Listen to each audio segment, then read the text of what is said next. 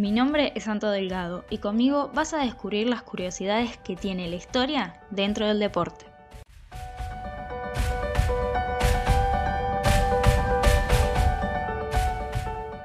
Bienvenidos a una nueva emisión del lado H del deporte. En esta oportunidad vamos a hablar del choque cultural dentro del fútbol.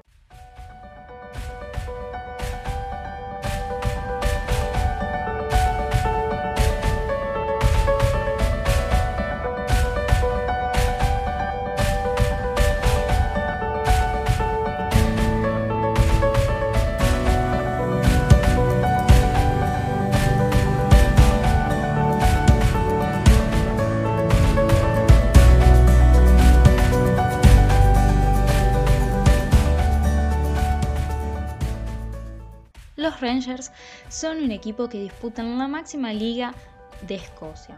Fue fundado el 1 de marzo de 1872 bajo el nombre de los Rangers, pero en 2012 fue refundado luego de haber descendido, entrar en quiebra y ser vendido. Por lo tanto, su nombre cambió a Rangers Football Club. Ubicado en Glasgow, una de las ciudades más grandes de Escocia, tiene desde sus comienzos una reputación de anticatolicismo. Tanto es así que muchos jugadores católicos tuvieron prohibido jugar dentro del club. Pero todo esto cambia con la llegada del delantero Maurice Johnston, una de las grandes firmas que consigue Rangers y que le cambió la historia del club. Desde entonces, muchos futbolistas católicos han tenido la posibilidad de jugar en tan flamante club y además de llegar a posiciones increíbles, como fue el caso de Lorenzo Amoruso, que fue el primer capitán católico de los Rangers en 1990. Pero en esa misma ciudad, en 1887 nacían los Celtics. También es un equipo que disputa la máxima liga de Escocia pero es conocido no solo por ser el clásico de los Rangers en cuanto a lo futbolístico, sino también en cuanto a lo religioso.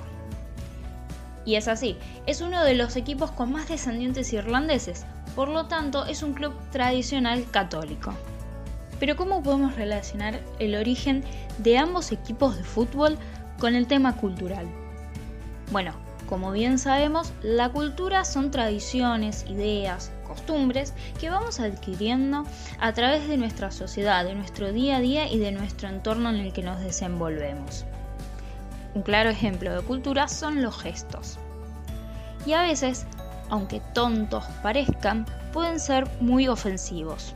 En este caso, la famosa señal de la cruz provocó inconvenientes en un clásico que se jugó en 2006, donde el portero de los Celtics, el polaco Artur Boruk, se presignó, pero este fue amonestado por considerarlo como un acto provocativo y hasta por alterar, el orden público.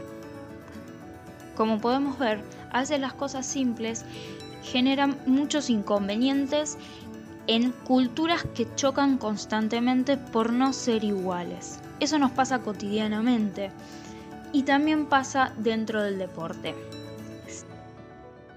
Espero que les hayan gustado el capítulo de hoy y nos vemos como todos los miércoles con una nueva edición.